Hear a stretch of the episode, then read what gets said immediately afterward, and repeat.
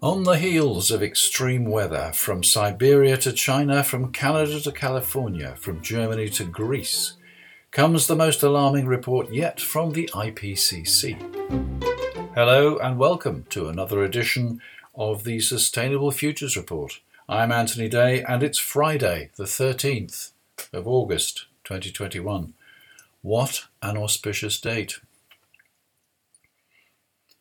If you follow the Sustainable Futures Report, by now you will have worked your way through all the masses of press coverage about the latest report from the Intergovernmental Panel on Climate Change. It's the first part of the sixth assessment, the Physical Science Basis. You may not yet have read all 3,000 pages of the document. Spoiler alert, neither have I, although I have read the summary for policymakers. But the message is clear. It's a message not just from thousands of scientists, but from nearly 200 world governments. The sixth assessment, AR6, is unique among documents in that it is not only peer reviewed by thousands of scientists, but it is also scrutinised by 195 governments who examine the wording and the conclusions drawn in minute detail and can demand revisions before the report is finally re- released. In the past, there has been criticism that the conclusions of previous reports have been watered down and weakened by sceptical governments, no doubt driven by vested interests opposed to change. The fact that this sixth assessment report is published with alarming conclusions demonstrates that governments are finally taking the science seriously. You've read the headlines, and as a follower of the Sustainable Futures Report, you're not surprised that the IPCC said it is unequivocal that human influence has warmed the atmosphere, ocean, and land. Widespread and rapid changes in the atmosphere, ocean, cryosphere, and biosphere have occurred.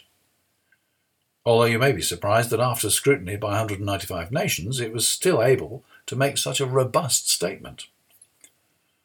Global surface temperature will continue to increase until at least the mid century under all emission scenarios considered they say. Global warming of 1.5 degrees centigrade and 2 degrees centigrade will be exceeded during the 21st century unless deep reductions in carbon dioxide and other greenhouse gas emissions occur in the coming decades. Many changes due to past and future greenhouse gas emissions are irreversible for centuries to millennia, especially changes in the ocean ice sheets, and global sea level. And it goes on. And the consequences and the challenges have been picked over at length by the media. Let's not dwell on the fact that the IPCC and others have been warning of climate catastrophe for years, even decades. Cliche alert we are where we are. Time now for action, not despair. Patrick Vallance, the UK government's chief scientific advisor, says that nothing short of transforming society will avert the climate catastrophe, and achieving net zero will require action from everyone, with a renewed emphasis on science and innovation. Let's look at the actions needed to slow and reverse the impact of human activity on the climate. The first thing to recognise is that human activity has been adding greenhouse gases to the atmosphere for nearly 300 years. However fast we decarbonise, their effects will continue to be felt for at least the next 20, 30, 40 years. Next year, there will be more wildfires, droughts, and flash floods, and so on for the foreseeable future, whatever we do. This will lead the denialists to complain that we're wasting our time and our money and there's nothing we can do. They'll insist that we should continue to burn oil and coal and gas because without fossil fuels our economies will collapse, and they'll claim that abandoning fossil fuels will achieve nothing. The science says different. Writing in the I newspaper, James Dyke says that if politicians were really serious about the 1.5 degrees centigrade target, then they would have thrown the kitchen sink at efforts to stop burning fossil fuels. COP26 must apply a laser like focus to nations' decarbonisation plans. If they do not contain clear routes to near term decreases in fossil fuel use, then they should be called out for driving yet another nail into humanity's coffin.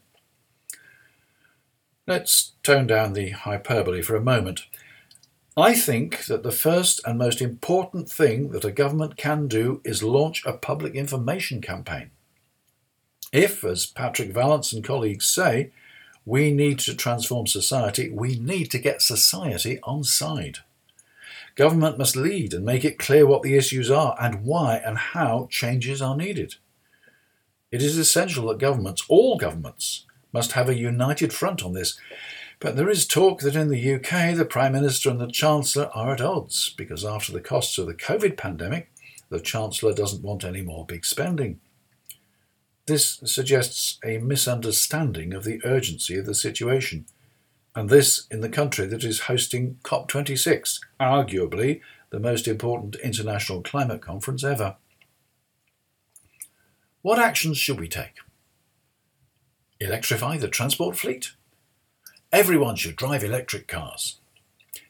Let's look at the feasibility of this. First of all, electric cars are more expensive than petrol equivalents, so not everyone can afford them. We'll need to overcome this somehow in every country in the world. As an example, there are around 32 million cars in the UK. If we are to replace them by 2030, we need to buy 3.5 million electric cars per year each year for the next nine years, and scrap a lot of petrol cars that are hardly worn out. Current UK car sales are around 2 million per annum and have never exceeded 3.1 million. Apart from Tesla, no car company is exclusively producing electric cars. Petrol and diesel cars are still being built and account for the majority of sales. Many of these cars will still be on the roads after 2030. We cannot reduce emissions sufficiently by relying on electric cars. Even if we could produce enough, there is still the challenge of a massive charging infrastructure and enough clean electricity to power them. The questions must be asked Where are people travelling? Why are people travelling? How can we reduce the need for travel? Can we extend public transport to minimise and eventually eliminate emissions from transport? Social changes such as these will be met with resistance unless people understand and accept the reasons for them. Home heating. Home heating is another major source of greenhouse gas emissions and therefore a cause of climate change. In the UK, we're talking about replacing gas boilers with heat pumps, which generally extract heat from the ambient air and are powered by electricity to do this. Another increase in demand for clean electricity in order to displace emissions rich natural gas. Like electric cars, heat pumps are more expensive to buy than the alternatives. Electric cars at least have lower running costs because electricity per mile is significantly cheaper than petrol. On the other hand, heat pumps use a smaller amount of energy than gas boilers, but electricity costs more than gas, so there's no saving on running costs. Heat pumps are great if designed into new homes, but not nearly as effective if installed in older properties. There are alternatives. District heating is widely used in North America and Europe, but almost unheard of in the UK. Incidentally, I'm presenting a discussion on district heating during York Environment Week next month. It'll be available on demand. Details on the Sustainable Futures Report website shortly. Hydrogen is proposed as a replacement for natural gas. The old town gas, which was produced locally from coal, was principally hydrogen. Splitting hydrogen from natural gas leaves CO2, so there's no greenhouse gas saving there. But electrolyzing hydrogen from water is emission free, although it's not very efficient and needs clean electricity. It's essential to minimize waste. The less heat wasted, the less energy consumed and paid for. Insulate your home, or turn down the thermostat and put on an extra jumper. As Patrick Vallance and colleagues say, we need a new emphasis on science and innovation. If this were China, you would be told what to study and where to work if the nation demanded it. If this were wartime, you'd be told exactly the same. in the UK and any other nation. Arguably, this crisis is as urgent, existential seems to be the buzzword, as urgent as any war. We need to explore, examine, and develop all possible technologies to meet the challenges of the climate crisis.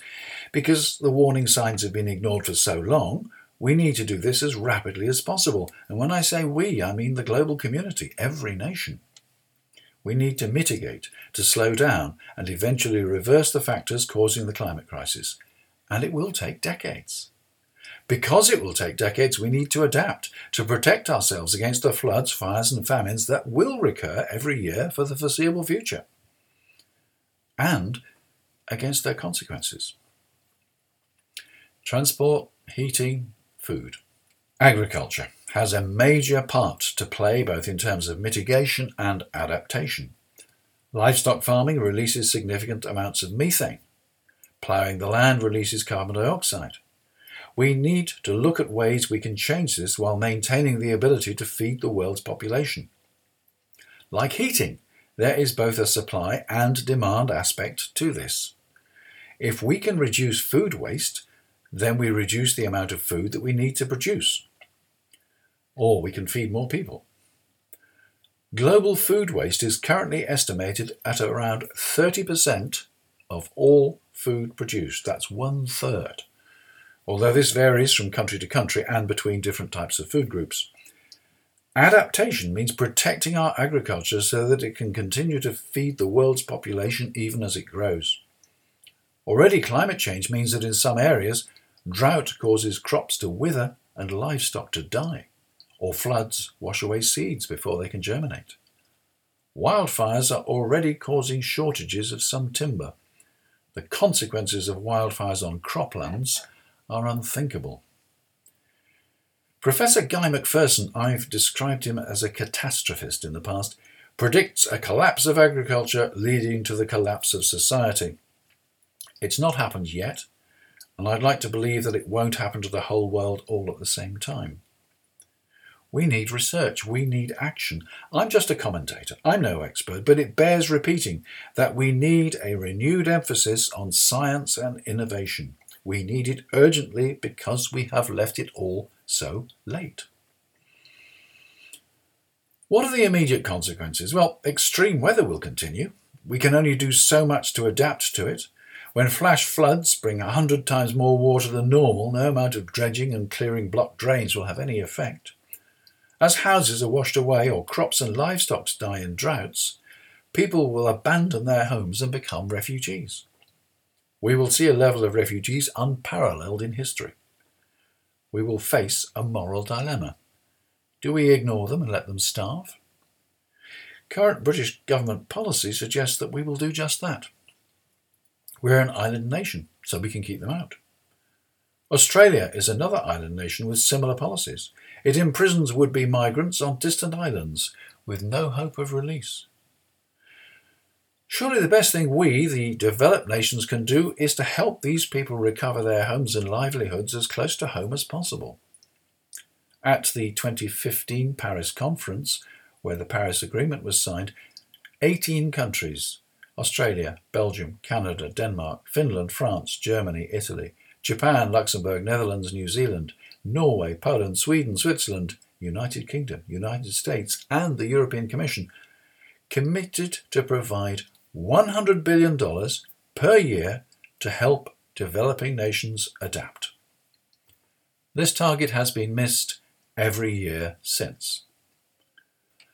The UK government decided this year to reduce its overseas aid budget. £4 billion is a drop in the bucket in terms of the UK's budget, but a shortfall which has led to humanitarian programmes being closed. Not a good example from the nation hosting COP26. Meanwhile, the Rainforest Alliance reports that in the five years following the Paris Agreement, the world's 60 largest banks invested, wait for it, $3.8 trillion in fossil fuel industries. Later this month, Extinction Rebellion will set out to blockade the City of London, demanding that all fossil fuel investment should be halted. In the light of the IPCC report, that surely doesn't seem unreasonable, and no one can say that there haven't been many, many warnings already. Extinction Rebellion's overall objective is that governments should act urgently to recognise the science and address the climate crisis. Priti Patel, the Home Secretary, has attempted to classify Extinction Rebellion as a terrorist organisation, which they certainly are not. Their supporters are specifically trained in non violent protest. The new Police Crime Sentencing and Courts Bill, currently going through Parliament but not yet law, will criminalise almost all future protests by anyone about anything. This is a dangerous head in the sand approach to the climate crisis. And what hope is there for the future? Well, there's always hope. All eyes, of course, are on COP26 coming up in November, though from a UK perspective, the autumn financial statement will reveal how much the government is prepared to spend domestically on addressing the crisis. The fact that the PM's spokesperson on COP26 has said that she doesn't fancy an electric car just yet trivialises the issue. We must hope she is better briefed well before the conference. COP President designate Alok Sharma has been criticised in the popular press for travelling 200,000 miles to meet government leaders face to face to prepare them for November's conference. He at least seems to be taking the whole thing seriously. Yeah, Air travel damages the planet, but the potential consequences of what is done or not done at COP26 are infinitely greater than a few air miles. Make no mistake, most decisions are taken well before the conference. Alok Sharma's objective is to make sure they are the right ones. And so finally, we all still have our part to play.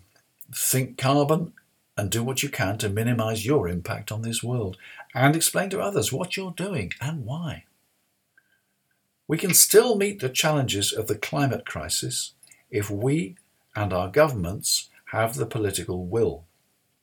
The political will is driven by what the people want. What the people want is based on information. We must ensure that what they want is fueled by facts and never based on fake news. What do you think? I'm always open to your thoughts, suggestions, and ideas. Get in touch. Mail at anthony-day.com. I'm Anthony Day. That was the Sustainable Futures Report. Until next time.